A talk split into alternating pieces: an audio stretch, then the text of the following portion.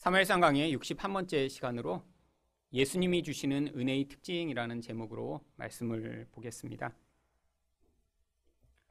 다윗은 아말렉과의 전쟁에서 아주 큰 승리를 거두었습니다. 물론 다윗 혼자 싸운 것이 아니죠. 아주 힘든 길을 함께 했던 이 이스라엘 백성들이 이 아말렉과 함께 싸워서 얻은 승리입니다. 그런데 성경이 이상하게도 이 싸움을 마치 다윗 혼자서 싸운 것처럼 반복해서 묘사하고 있습니다. 18절부터 20절까지 나오는 이 다윗의 승리의 상황을 묘사한 구절을 보면 거기에 핵심 구절은 이렇습니다. 다윗이 모든 것을 도로 찾고 구원하였고 모두 다윗이 도로 찾아왔고 다윗이 다 되찾았더니 아니 모든 사람이 힘을 합쳐 생명을 내걸고 싸운 싸움인데 마치 다윗 혼자 싸워서 그 모든 것들을 되찾은 것처럼 왜 이야기를 하고 있는 것일까요? 성경은 한두 사람의 영웅적인 이야기를 기록하고 있는 책이 아닙니다. 이 이야기 또한 앞으로 예수님을 통해서 얻어질 그 구원과 회복이 되는 그 이야기를 이곳에 모형으로 담아 보여주고 있는 것이죠. 바로 우리들이 마치 아말렉에게 포로가 되었던 이스라엘 백성들과 같은 마귀에게 포로가 되어 모든 것을 빼앗기고 또 비참한 상태에 빠져버린 그런 자들이었습니다. 그런데 예수님이 바로 이 싸움에서 승리하셔서 우리로 하여금 그 포로된 상황, 고통스러운 상황에서 구원하여 주실 것임을 바로 이 다윗의 이야기 가운데 담아 우리에게 그림으로 보여주고 있는 것입니다. 그래서 이 말씀이 어떻게 성취되었는지 예수님이 오셔서 바로 누가복음에서 이사야에 약속되었던 메시아에 대한 약속이 바로 자신을 통해 이루어진 것임을 이렇게 말씀하십니다. 누가복음 4장 18절입니다. 주의 성령이 내게 임하셨으니 이는 가난한 자에게 복음을 전하게 하시려고 내게 기름을 부으시고 나를 보내사 포로된 자에게 자유를 눈먼 자에게 다시 보게 함을 전파하며 눌린 자를 자유롭게 하고 여기에 나와 있는 가난한 자, 포로된 자, 눈먼 자, 눌린 자들은 다 죄악으로 말미암아 마귀의 지배 아래서 고통스럽게 살아가는 모든 인생들을 이야기하고 있는 것입니다. 결국 죄를 지은 자는 마귀의 노예가 될 수밖에 없고요. 그가 시키는 대로 이 땅을 고통스럽게 살아갈 수밖에 없는 것이죠. 이것을 이야기하는 가난은 물질적 가난이 아닙니다. 영혼 가운데 텅 비어버린 것처럼 아무리 무엇인가를 하고 가지고 또 자신을 기쁘게 하려고 해도 그 끊임없는 갈망과 공허를 채울 수 없는 이 인간의 상태를 가난이라고 이야기를 하죠. 또한 포로되었다라고 하는 것은 좋은 것이 무엇인지 알면서도 그 좋은 것을 할 수 없고 자기 쾌락과 욕망에 매여 결국 자기도 파괴하고 남도 파괴하는 인생을 살아갈 수밖에 없는 영적으로 매인 자들을 이야기하고 있는 것입니다. 눈먼 자는 육신의 눈만 떠지고 영적인 눈은 닫혀서 하나님과 하나님 나라의 그 영광스러운 것들은 보지 못하고 이 땅의 세속적이고 눈에 보는 것을 통해 자기 자신의 만족과 기쁨만을 얻으려고 살아가는 그러한 사람들을 이야기합니다. 눌린 자는 미래에 대한 두려움으로 말미암아 끊임없이 압박당하고 그 불안과 걱정으로 말미암아 제대로 기능하지 못하고 계속해서 힘들게 살아가는 바로 모든 인생들을 이야기하는 것입니다. 그런데 이 모든 상황들이 영적인 것이죠. 우리가 육적으로 아무리 나의 힘을 키우고 이것을 벗어나려고 하더라도 벗어날 수 없기 때문에 바로 예수님 또한 성령의 기름 부으심으로 말미암아 우리를 이 모든 죄악과 마귀로부터 구원을 해 주신 것입니다. 바로 이 이야기를 이 다윗의 이야기 가운데 담아 우리에게 미리 보여주고 계신 것이죠. 하나님은 성도에게 이 예수 그리스도로 말미암는 그 은혜를 누리는 자가 되도록 하셨고 또한 그 은혜가 어떤 것인지 우리에게 가르쳐 주시고자 이 다윗의 이야기를 우리에게 보여주고 있는 것입니다. 그렇다면 예수님이 주시는 은혜의 특징은 무엇인가요? 첫 번째로 무조건적입니다. 21절 상반절 말씀을 보겠습니다. 다윗이 전에 피곤하여 능히 자기를 따르지 못하므로 부솔 시내에 머물게 한 200명에게 오매 600명의 군대가 아말렉을 추적하다가 그 중에 200명은 탈진하여 중간에 멈춰 서고 맙니다. 그리고 나머지 400명만 전쟁에 참여했죠. 여러분 이 200명이 어떤 마음으로 기다렸을까요? 자기 처자식을 다 뺏겼습니다. 아니 그리고 이 400명이 지금 추격을 하고 있지만 이들도 자기들처럼 다 지친 상태예요. 얼마나 탈진이 되었으면 자기 처자식이 빼앗겼는데도 그것을 따라가지 못하고 지금 시내 옆에 머물러 기다리고 있었을까요? 아마 마음에는 근심과 걱정이 가득했을 것입니다. 아니 찾기나 했을까? 아니 싸움이나 제대로 할 수 있을까? 내 처자식은 살아있기나 한 것일까? 아니 그런데 얼마 지나지 않아 이 다윗과 일행이 엄청나게 많은 전리품과 함께 그 모든 가족들을 데리고 지금 오고 있는 것을 보게 됩니다. 이들이 얼마나 기뻤을까요? 그래서 달려오며 지금 이 다윗 일행을 맞이하려고 하는 것이죠. 21절 하반절에 그래서 이들을 향해 다윗이 문안을 합니다. 그들이 다윗과 그와 함께한 백성을 영접하러 나오는지라 다윗이 그 백성에게 이르러 문안함에 여기서 문안하다라고 하는 것은 히브리어로 샬롬을 전했다라고 되어 있습니다. 안녕했느냐? 너희가 그동안 평안했느냐? 잘 지냈느냐? 괜찮았느냐라고 지금 다윗이 이야기를 하고 있는 것이죠. 그런데 그때 그 무리 가운데 있던 악한 자들이 이렇게 이야기를 하기 시작합니다. 22절입니다. 다윗과 함께 갔던 자들 가운데 악한 자와 불량배들이 다 이르되 그들이 우리와 함께 가지 아니하였은즉 우리가 도로 찾은 물건은 무엇이든지 그들에게 주지 말고 각자의 처자만 데리고 떠나가게 하라 하는지라. 여러분 이 이야기를 들으면 아, 이런 나쁜 놈들 봤나? 이런 생각이 어, 드시죠. 그런데 여러분 우리가 세상에 살아갈 때 사실 이런 사람들처럼 반응하는 경우들이 아주 많이 있습니다. 여러분 저도 학교 다닐 때 제일 미운 아이들이 누구였냐면 선생님이 꼭 무슨 일을 시키면 그때는 안 해요. 그러다가 한참 지난 다음에 그 다음에 선생님이 와서 검사하시려고 그러면 그때 막 열심히 하는 척 하다가 선생님이 그때 어 이렇게 수고했으니까 사탕 하나씩 먹어 그러면 아 네 선생님 하면서 공로만 나중에 다 가져가는 이런 놈들 제가 제일 미워하던 애들이에요. 여러분 제가 지금도 일주일에 하루씩은 대학교에 가서 가르칩니다. 근데 꼭 학기 말이 되면 아이들이 집단으로 찾아옵니다. 왜 찾아오는 줄 아세요? 제가 꼭 조별 과제를 내주고 나면 그 조별 과제를 하고 나서 교수님 어떤 애가 저희 조별 과제 모임하는데 한 번도 안 왔어요. 그러면서 그 일러로 애들이 맨날 찾아오는 거예요. 하여튼 매년 변함이 없습니다. 매년. 꼭 같이 조별 과제 시키면 안 하는 애들이 있어요. 또 한 번도 모임에 오지 않고 그리고 나서 나중에 점수만 얻으려고 하는 아이들이 있죠. 근데 그걸 또 못 견디는 거예요. 여러분, 여러분은 괜찮으세요? 여러분도 다 화가 나시죠? 사실 여기 나와 있는 똑같은 상황입니다. 여러분, 근데 이게 세상에서는 원리예요. 일하지도 않는데 아, 그런 좋은 결과만 누리려고 하다니요. 나쁜 놈들이죠. 여러분, 근데 그렇게 이야기하는 사람들을 성경이 뭐라고 얘기합니까? 악한 자들이며 불량배라고 이야기를 합니다. 그러면 여기 이 악이라고 하는 단어는 하나님이 생각하시는 선과 반대되는 행위를 악이라고 얘기하는 거예요. 우리가 생각하는 악은 무엇인가요? 누구를 죽이고 때리고 뭐 없을 짓을 하는 것을 악이라고 여기지만 하나님의 기준은 그것보다 훨씬 높습니다. 인간 안에서 나의 의로 말미암아 내가 원하는 것을 얻어내려고 하는 그 행위 중심적인 이 모든 반응 이것을 악이라고 하죠. 근데 더 나아가서 이들을 불량배라고 부르는데요. 이 불량배라고 하는 히브리어 원어가 성경에서 가장 많이 이 사무엘상에 나오는 벨리알이라고 하는 히브리어를 번역한 것입니다. 여러분 이 사무엘상에서 벨리알은 누구를 이야기하죠?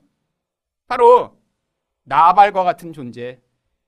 또 사무엘상 앞에 나오는 엘리의 아들들을 이야기할 때 벨리알이라고 불렀습니다. 이 벨리알이라는 단어는 당시의 사람들이 악마라는 존재가 있다면 아마 이놈 같을 거야라고 하는 바로 그 존재를 벨리알이라고 부른 거예요. 바로 이런 존재가 어떤 존재라는 거예요? 하나님이 보시기에 악하며 또한 악마와 같은 자식들이라고 하는 것이죠. 아니 우리도 늘 하는 거 아니에요?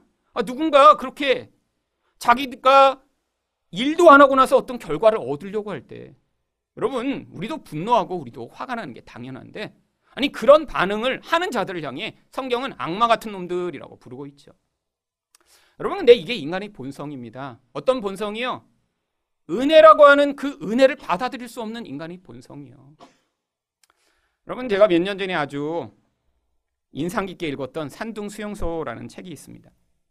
제가 너무 아주 재밌게 읽어서 저랑 같이 이제 디모데반 훈련을 하는 분들은 필수로 다 이제 읽으라고 이제 제가 권하죠.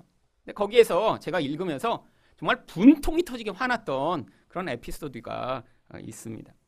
이 산둥 수용소라는 곳은 2차 세계대전 때 일본이 중국을 점령하면서 거기에 산둥이라고 하는 지역에 외국인들만을 모아놓은 수용소를 만들었습니다. 뭐 아주 어려운 그런 수용소는 아니었고요. 그냥 외국인들을 가둬놓고 아주 적은 배급만을 주면서 아주 힘들게 살게 만들었죠. 근데 이 산둥 수용소를 지은 저자가 거기서 경험한 건 일본군이 자기들을 괴롭히고 힘들게 하는 것이 아니었습니다. 이렇게 사람들을 모아놓고 났더니 이전에는 굉장히 다 멋진 사람들이었어요. 외국에 가서 하인들을 거느리며 아주 부자로 높은 지위를 가지고 살던 사람들인데 거기에 그렇게 몇천 명을 모아놨더니 그들로부터 나타나는 그 이기성과 아주 악함이 서로를 너무 고통스럽게 만든다는 것을 발견한 것이죠. 바로 그 가운데 어떤 에피소드가 있냐면 이들이 먹을 것이 없고 모든 것이 제한된 상황 가운데 사, 사는데 갑자기 크리스마스 무렵에 미국 적십자사에서 엄청난 양의 구호품을 보냈습니다. 아니 제대로 하루에 빵 하나도 먹기 힘들어 정말 그것 가지고 싸우던 사람들인데 1550개 나 되는 박스가 어느 날 갑자기 온 거예요. 박스 하나당 모든 생필품, 통조림, 좋은 것들이 가득 담겨 있습니다. 그런데 그 수용소에 1450명의 사람들이 살고 있었대요. 아이들까지 전부요. 여러분, 사람이 1450명이고 박스는 1550개니까 사람들이 어떤 기대를 할까요? 야, 하나 이상은 나한테 돌아오겠구나. 아, 이거 너무 당연한 거 아니에요? 그래서 일본군들이 그 박스를 이제 사람들에게 나누려고 했더니 갑자기 그곳에 살고 있던 200명의 미국 사람들이 데모를 하기 시작한 것입니다. 이 박스는 미국에서 보낸 건데 왜 사람들한테 골고루 나눠주려고 하냐고 절대로 그럴 수 없다고. 그래갖고 거기 있는 그 수용소를 담당하던 사령관이 이제 중재안을 내놓기 시작했습니다. 박스가 100개가 더 많으니까 그러면 미국 사람들이 두 사람당 하나씩 박스를 나눠 가지시고 그럼 딴 사람들한테 하나씩 주도록 합시다. 그랬더니 절대 안 된다는 거예요. 이건 미국에서 보낸 거기 때문에 우리들이 다 갖고 남들한텐 내가 주고 싶은 만큼만 줄 수 있다고 이렇게 하자고 너무 데모를 하고 우겨서 그럼 결국 사령관이 결정을 할 수 없는 상황이 됐습니다. 그럼 어떻게 하기를 원하냐고 그랬더니 일본에까지 이 상황을 보내서 일본의 가장 높은 사람이 결정을 하도록 만들어야 된다고 해서 결국 이 사령관이 일본에까지 그 모든 상황을 보냈어요. 결정해 달라고. 그동안 결정이 오기까지 사람들이 서로 싸우기 시작했습니다. 여러분 사람들이 아니 그렇게 많은 박스가 왔는데 이 미국 욕심쟁이들하고 막 욕하기 시작했어요. 그럼 미국 사람들은 어떻게 그들을 또 다른 사람을 욕한 줄 아세요? 우리 건데 빼앗아 가려고 하는 이 도둑놈의 새끼들 하면서 서로 욕하기 시작한 거예요. 열흘이 지난 다음에야 결과가 왔습니다. 어떻게 결과가 온 줄 아세요? 사람이 1450명이고 박스가 1550개니까 한 사람당 하나씩 갖게 하고 남은 100개는 다른 수용소에 보내기로. 결국 미국 사람들이 더 많이 가질 수 있는 기회였는데 욕심을 내다가 빼앗기고 말았죠. 그러면 이게 인간 본성이라는 거예요. 그거 자기 것도 아닙니다. 적십자사에서 모아서 보낸 물건인데도 자기 거인 것처럼 행동하여 더 많이 갖고 싶은 그 욕망이에요. 여러분, 바로 다윗과 함께 갔던 무리들이 다른 사람들이 그것들을 나눠주지 않으려고 했던 진짜 이유가 바로 거기에 있는 거예요. 그들만 없으면 우리가 더 많이 가질 수 있거든요. 그러면 이게 바로 인간의 본성입니다. 근데 여기에 대해서 다윗이 어떻게 결정하나요? 23절입니다. 다윗이 이르되 나의 형제들아 여호와께서 우리를 보호하시고 우리를 치러온 그 군대를 우리 손에 넘기셨은즉 우리가 그가 우리에게 주신 것을 너희가 이같이 못하리라. 여러분, 이 전쟁의 승리가 하나님이 주신 거라는 거예요. 그러니까 그 전쟁의 승리 결과로 주어진 모든 물건 또한 하나님 것이라는 거죠.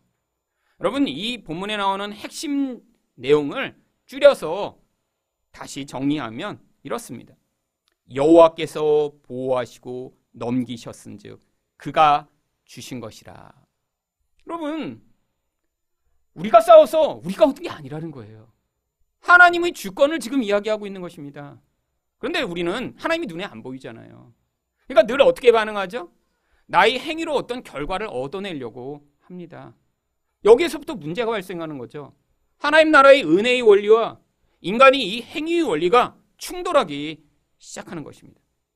여러분, 그래서 하나님이 우리 구원 가운데도 이 인간의 모든 행위를 다 배제하시고 우리를 은혜로만 구원하시는 것입니다.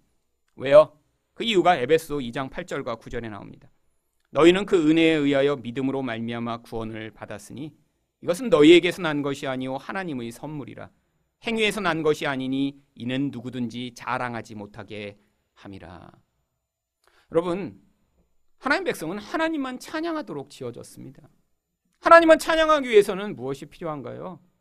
바로 하나님이 모든 구원에 있어서 전적으로 하나님의 은혜로 이루어짐을 우리가 경험해야죠.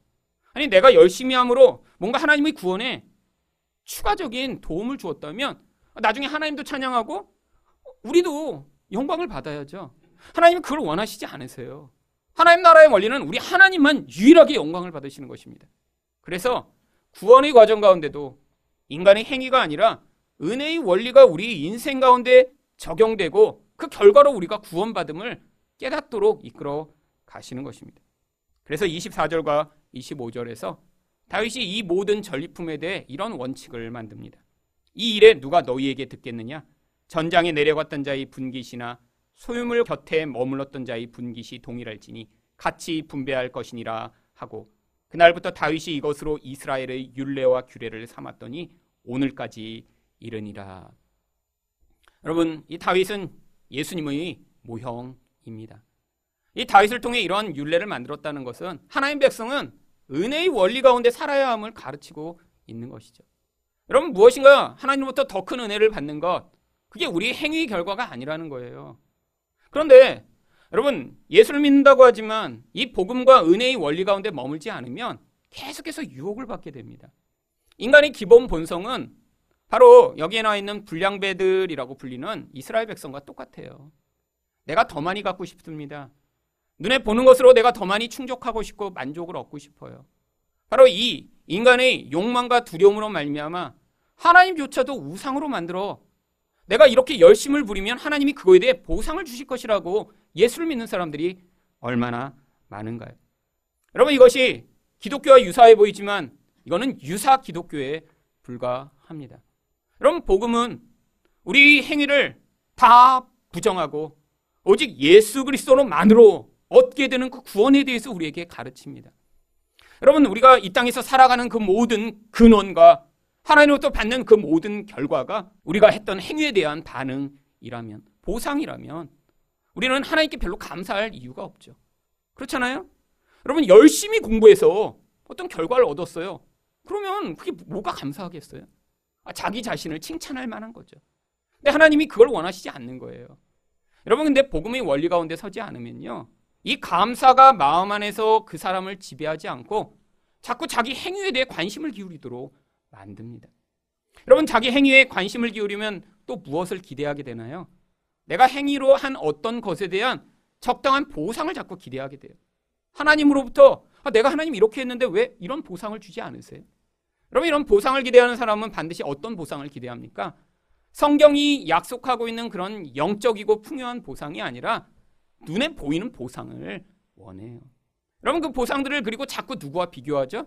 주변에 있는 사람들과 비교하게 되어 있습니다. 여러분 왜요? 내 영혼의 욕망과 두려움의 근원이 이런 하나님의 생명이 결된 것이 아니라 바로 눈에 보이는 무엇인가 내가 결핍되고 없다고 생각해서 자꾸 다른 사람과 비교해 왜 하나님 내가 이렇게 충성을 다하고 열심을 다했는데 이걸 주지 않으세요? 라고 반응하게 되어 있는 것이죠. 결국 그래서 복음으로 말미암아 영혼의 근원이 견고하게 성장하지 못하면 신앙생활을 열심히 할수록 어떤 생각이 점점 커지나요? 비교의식이 점점 커지게 되어 있습니다. 자꾸 다른 사람과 나를 비교하며 하나님 저 사람은 저렇게 신앙적으로 열심을 보이지 않는데도 어, 저런 결과를 얻는데 왜 나는 이렇게 열심을 부리는데 나한테는 왜 그런 결과를 주지 않으세요? 라고 하나님과 점점 관계가 깨어지죠. 여러분 하나님께 우리가 충성을 했더니 하나님이 그거에 대한 보상으로 이 땅에서도 잘 되게 하시고 문제가 없게 만드시는 그런 삶을 살게 만드시나요? 그렇지 않습니다. 하나님이 이 땅에서 주시는 가장 큰 복은 바로 마귀에게 매여 멸망을 당할 죽음과 멸망 가운데 처한 우리 인생을 예수로 말미암아 구원하셔서 그 복음의 은혜로 말미암아 우리가 이제는 마귀처럼 살지 않고 하나님의 자녀처럼 살게 된 것이 가장 큰 복인데 그런 놀라운 복은 다 잊어버리게 만들고 어떤 집 자식은 더 잘 되고 아니 어떤 집은 건강하고 어떤 집은 문제가 없는데 왜 나한테는 이런 문제가 있고 내가 생각하는 대로 내 인생이 풀리지 않을까라는 그런 생각을 하게 만들므로 말미암아 자꾸 자꾸 내 쪽으로 더 불행한 길을 걷게 만드는 것입니다. 여러분 영혼이 감사해야 거기서부터 바른 충성이 나오죠. 하나님에 대한 충성과 헌신이 내가 무엇을 얻어내고자 하는 것이라면 인생 가운데 내가 원하는 그 결과가 얻어지지 않으면 반드시 그 충성은 시들해지고 결국에는 마음이 상처를 입게 되어 있죠. 여러분 복음에 근거한 것과 종교로 말미암아 신앙생활을 하는 것 겉모습은 유사해 보이지만 그 결과는 아주 큰 차이를 가지고 있습니다. 왜죠? 이 복음이라는 것은 우리를 하나님의 은혜 안에 계속 머물게 만들어 결국 내 삶에서 주어진 모든 것이 얼마나 감사하고 나 같은 자가 받을 수 없는 이런 복을 하나님이 주셨기 때문에 그거에 대한 기쁨으로 살아가게 만드는데 자꾸 종교로 말미암아 남과 비교하며 하나님도 우상으로 만들어 그 하나님과의 관계가 깨어지고 나니까 영혼은 더 깊이 공허해지고 공허해진 영혼 때문에 자기는 더 불행해지는 인생을 살게 되는 것이죠. 여러분, 바로 이런 종교적 태도로 하나님과 관계 맺는 사람의 전형적 예가 신약 성경에 바로 달란트 비유 가운데 등장합니다. 마태복음 25장 24절부터 25절을 보시면 한 달란트 받았던 자는 와서 이르되 주인이여 당신은 굳은 사람이라 심지 않은 데서 거두고 해치지 않은 데서 모으는 줄을 내가 알았으므로 두려워하여 나가서 당신의 달란트를 땅에 감추어 두었었나이다. 여러분, 이 달란트 비유는 바로 세상에서 하나님과 관계를 맺는데 이런 욕망과 두려움에 기반하여 하나님과 왜곡된 관계를 맺고 있는 자들을 보여주는 그러한 비유입니다. 여러분, 이 달란트라고 하는 것은 엄청난 양의 금입니다. 한 달란트는 금 34kg에 달하는 엄청난 양이에요. 근데 이 사람은 하나님을 어떻게 바라보고 있죠? 자기 주인을 이 사람은 두려운 자로 바라보고 있어요. 나를 심판하고 벌 줄 그런 신으로 바라보고 있는 거예요. 이게 바로 욕망과 두려움으로 종교 생활을 하는 전형적 사람들의 모습입니다. 여러분 세상 사람들이 신을 섬길 때 어떤 목적으로 섬기나요?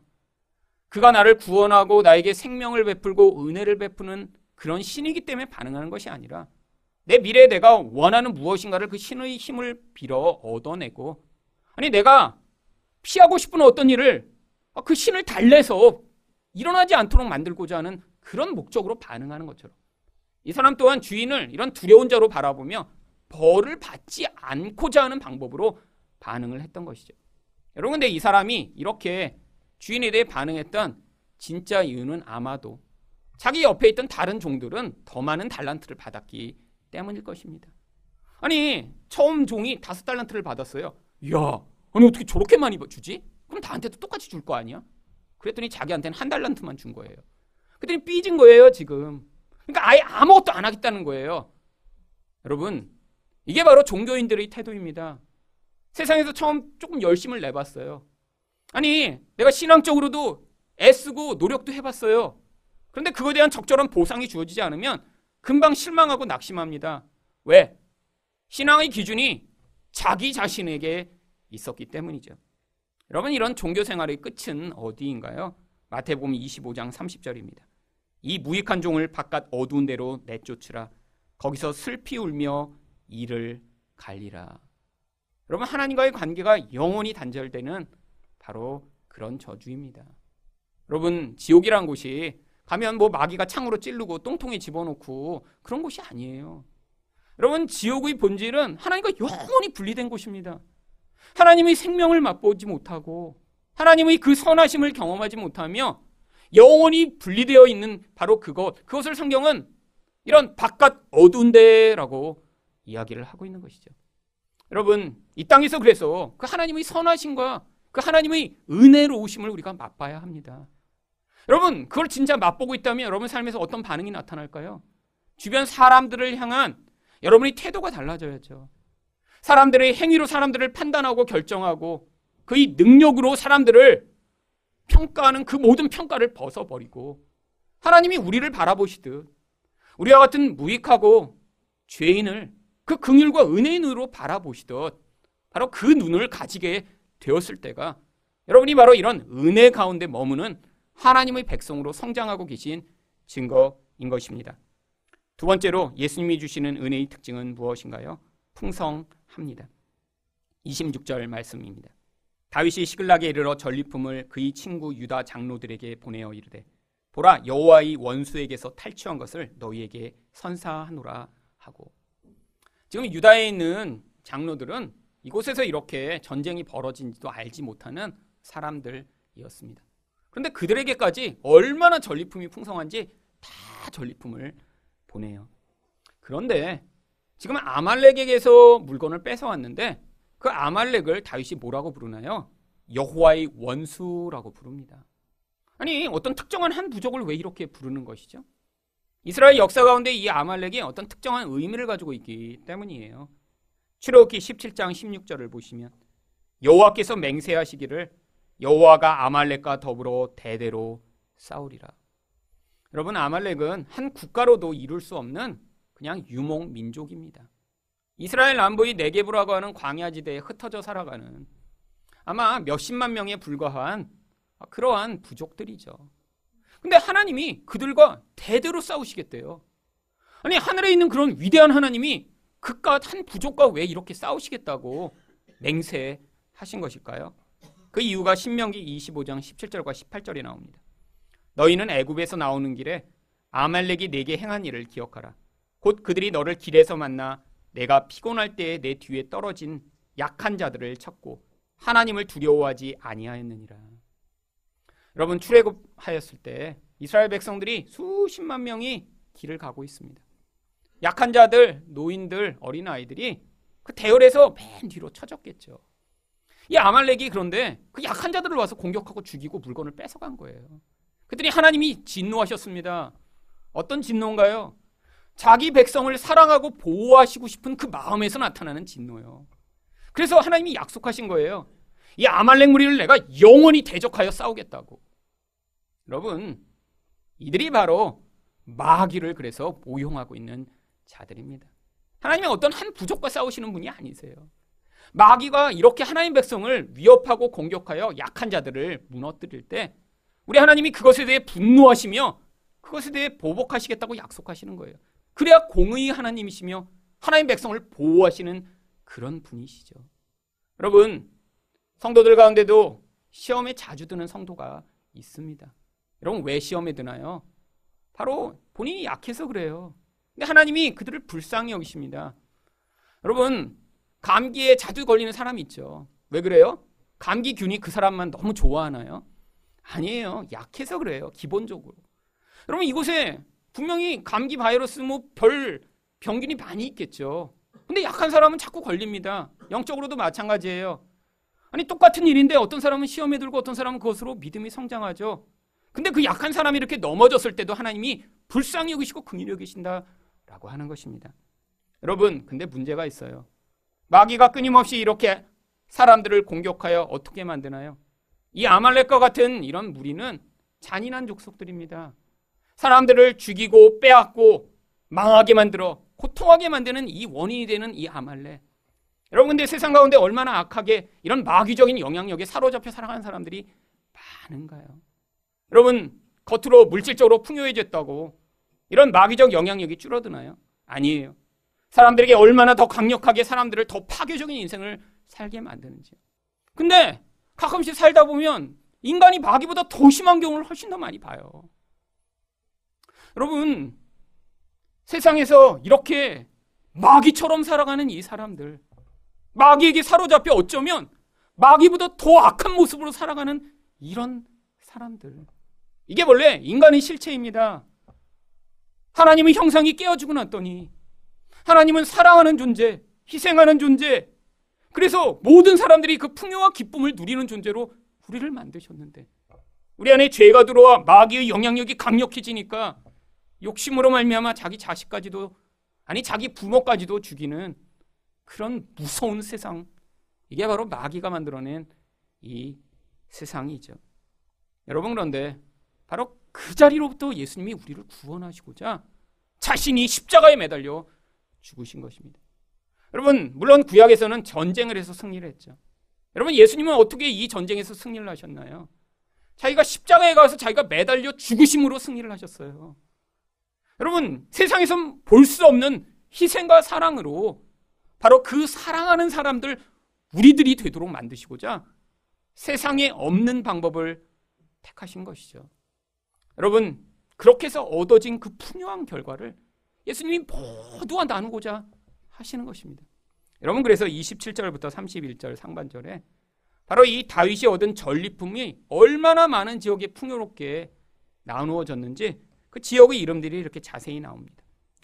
베델에 있는 자와 남방 라못에 있는 자와 약딜에 있는 자와 아로엘에 있는 자와 신못에 있는 자와 에스드모아에 있는 자와 라갈에 있는 자와 여라무엘 사람의 성읍들에 있는 자와 겐 사람의 성읍들에 있는 자와 홀마에 있는 자와 고라산에 있는 자와 아닥에 있는 자와 헤브론에 있는 자에게와 여기 나와 있는 이 성읍들은 성경에서 거의 등장하지 않는 그런 작은 마을 들인 것 같습니다. 헤브론 외에는 성경 다른 곳에 등장도 하지 않는 그런 마을들이에요. 근데 이런 작은 마을들까지 그 풍요한 전쟁의 결과를 다윗이 다 나눈 거예요. 근데 어떤 마을만 이렇게 이 전리품을 나눈 줄 아세요? 31절 하반절에 어떤 선택의 기준이 있었는지 이렇게 설명합니다. 다윗과 그의 사람들이 왕래하던 모든 곳에 보내었더라. 이전에 다윗과 관계가 있었어야 된다는 거예요. 여러분 무엇을 얘기하나요? 이 하나님의 풍요한 이 놀라운 결과물들은 하나님이 선택한 하나님의 백성들, 예수와 관계 있는 자들에게만 주어진다라고 하는 것이죠. 여러분 세상의 모든 사람들이 다 마귀에게 노예되었습니다. 심지어는 그래서 세상 사람들을 성경은 뭐라고 부르나요? 마귀의 자식들이다라고까지 부르죠. 여러분 마귀가 사람들을 노예로 삼아 자기처럼 살아가게 만드는 거예요. 그런데 하나님이 그 자리로부터 우리를 구원하셨습니다. 여러분 그런데 왜 하나님이 이렇게 영광스럽게 자신처럼 만드신 우리들이 이런 비참한 인생을 살아가게 되었나요? 바로 창세기 3장에 나오는 이 타락의 사건을 보시면 지금도 사람들이 어떻게 살아가고 있는지 그 근원을 알 수 있습니다. 창세기 3장 5절을 보시면 너희가 그것을 먹는 날에는 너희 눈이 밝아져 하나님과 같이 되어 선악을 알 줄 하나님이 아심이니라. 여러분 여기 인간이 타락하게 된 그 타락의 모습이 두 가지가 나옵니다. 하나는 바로 뱀이 마귀가 인간을 하나님처럼 되게 하겠다라고 속인 거예요. 여러분 이것이 무엇인가요? 인간은 원래 하나님과 하나님의 백성, 아니 하나님의 아들로서의 관계, 그 관계 가운데 있을 때만 하나님의 생명과 은혜가 누려지게 되어 있는데 여러분 그 관계를 깨뜨리고 내가 하나님이 되고자 하는 순간에 이 모든 관계가 깨어져 버린 것입니다. 여러분 바로 이게 이 세상 사람들이 지금 살아가고 있는 모습이죠. 어떤 모습이요? 내가 하나님이 되고자 하는 모습이에요. 내 인생을 내 마음대로 살고 내가 높아지고 다른 사람에게 군림하며 내 뜻대로 살고자 하는 그런 모습이요. 이게 바로 여기 나와 있는 하나님처럼 되려고 하는 모습의 결과인 것이죠. 성경은 그것을 무엇이라고 부르나요? 교만이라고 부르는 것입니다. 또한 이 타락의 모습 가운데 나타나는 중요한 모습이 무엇인가요? 선과 악을 스스로 판단하는 것이죠. 여러분 아담은 이전에 하나님이 선이라고 하는 것을 자기 것으로 받아들였습니다. 어떤 것이요? 사랑하는 것이요. 희생하는 것이요. 나의 욕망을 버리고 하나님이 뜻에 따라 복종하는 것 그걸 선이라고 받아들이고 순종할 수 있었는데 이 죄로 말미암아 이제는 내가 눈에 보는 것을 나의 선, 내 눈에 좋아 보이는 것을 나의 선으로 추구하며 그것을 내 인생의 힘을 다해 이루고자 하는 인생이 되어버린 것이죠. 성경은 이것을 뭐라고 부르나요? 강팍함이라고 부릅니다. 여러분, 인간이 원래 겸손하고 온유한 존재였어요. 하나님만 의존하고 하나님 뜻대로 반응하는. 그런데 죄로 말미암아 이렇게 교만하고 강팍한 존재가 되었더니 인생 가운데 모든 파괴적인 결과들이 나타납니다. 여러분 그래서 첫 번째로 나타난 결과가 무엇인가요? 창세기 3장 7절을 보시면 이에 그들의 눈이 밝아져 자기들이 벗은 줄을 알고 무화과 나무 잎을 엮고 치마로 삼았더라. 여러분 자기 자신과의 관계가 파괴되었습니다. 원래 죄가 들어오기 전에 인간은 영광스러운 존재였어요. 왜? 영광이라는 게 무엇인가요? 하나님의 속성과 모습이 인간을 통해 나타나는 것입니다. 여러분 그것이 영광으로 드러난 거예요. 인간이 옷을 입지 않아도 그 존재로부터 아름다움이 뿜어져 나오기 시작했습니다. 그런데 하나님의 형상이 그로부터 사라지면서 인간이 아무것도 아닌 수치스럽고 부끄러운 존재가 되어버렸죠. 여러분 세상 사람들이 왜 그렇게 몸부림치며 자기 자신을 치장하고 자기 자신이 멋진 것처럼 가장하며 그렇게 살아가나요? 그 부끄러움과 그 수치로부터 벗어나고자 하는 것입니다. 여러분 그런데 노력해도 벗어날 수 있나요? 안 됩니다. 결국에는 다 들키게 되어 있어요.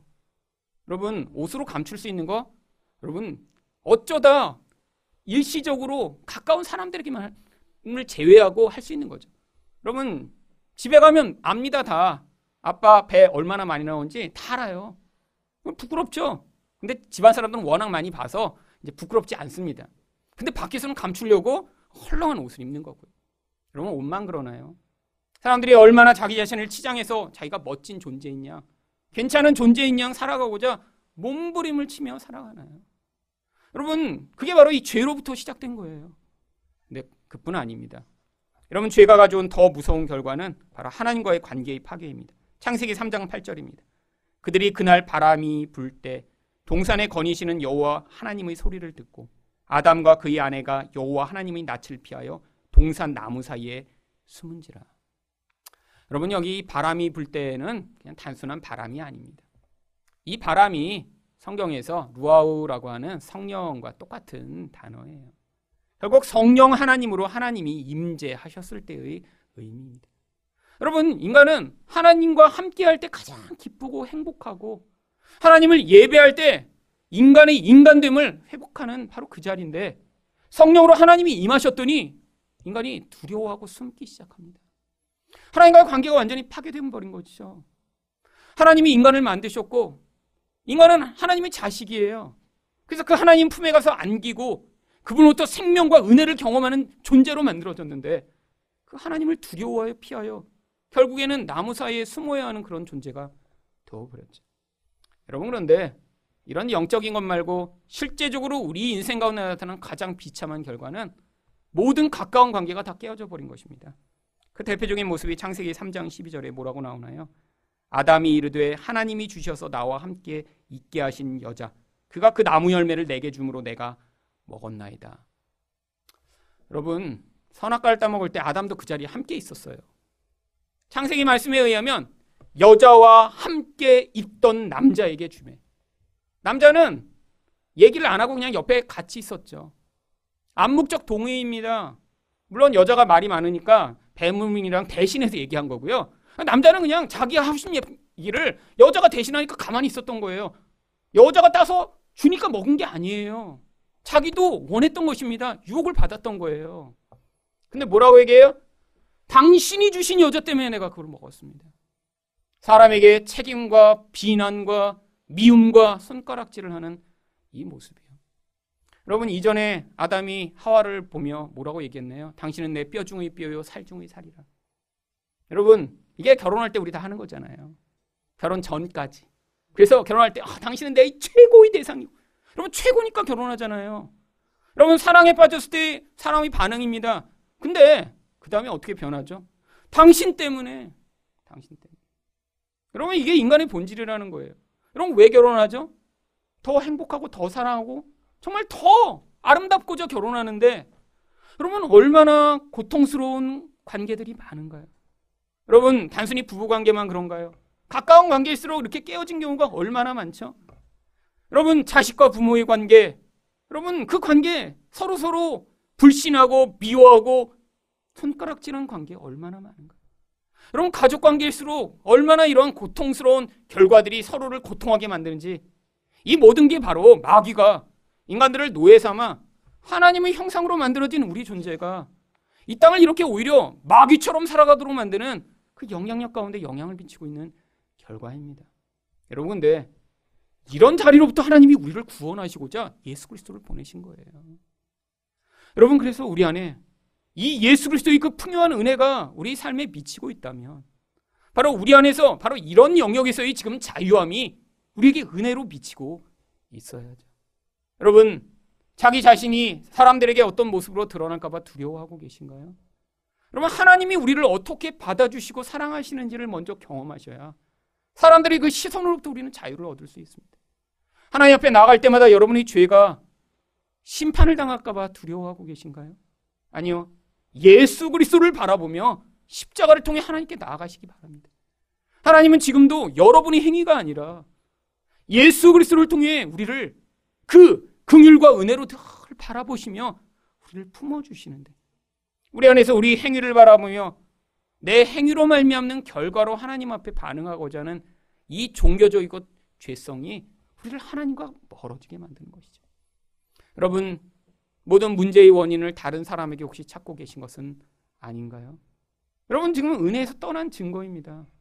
여러분의 신앙이 은혜 가운데 있다면 하나님 이것이 결국 나의 행위고 나의 죄악이며 나의 연약함입니다라고 고백하며 하나님 내 안에서 그래서 은혜로 말미암아 다른 사람을 받아주고 사랑할 수 있는 그런 경지로 저를 변화시켜 달라라고 하는 기도를 하시기 시작해야죠.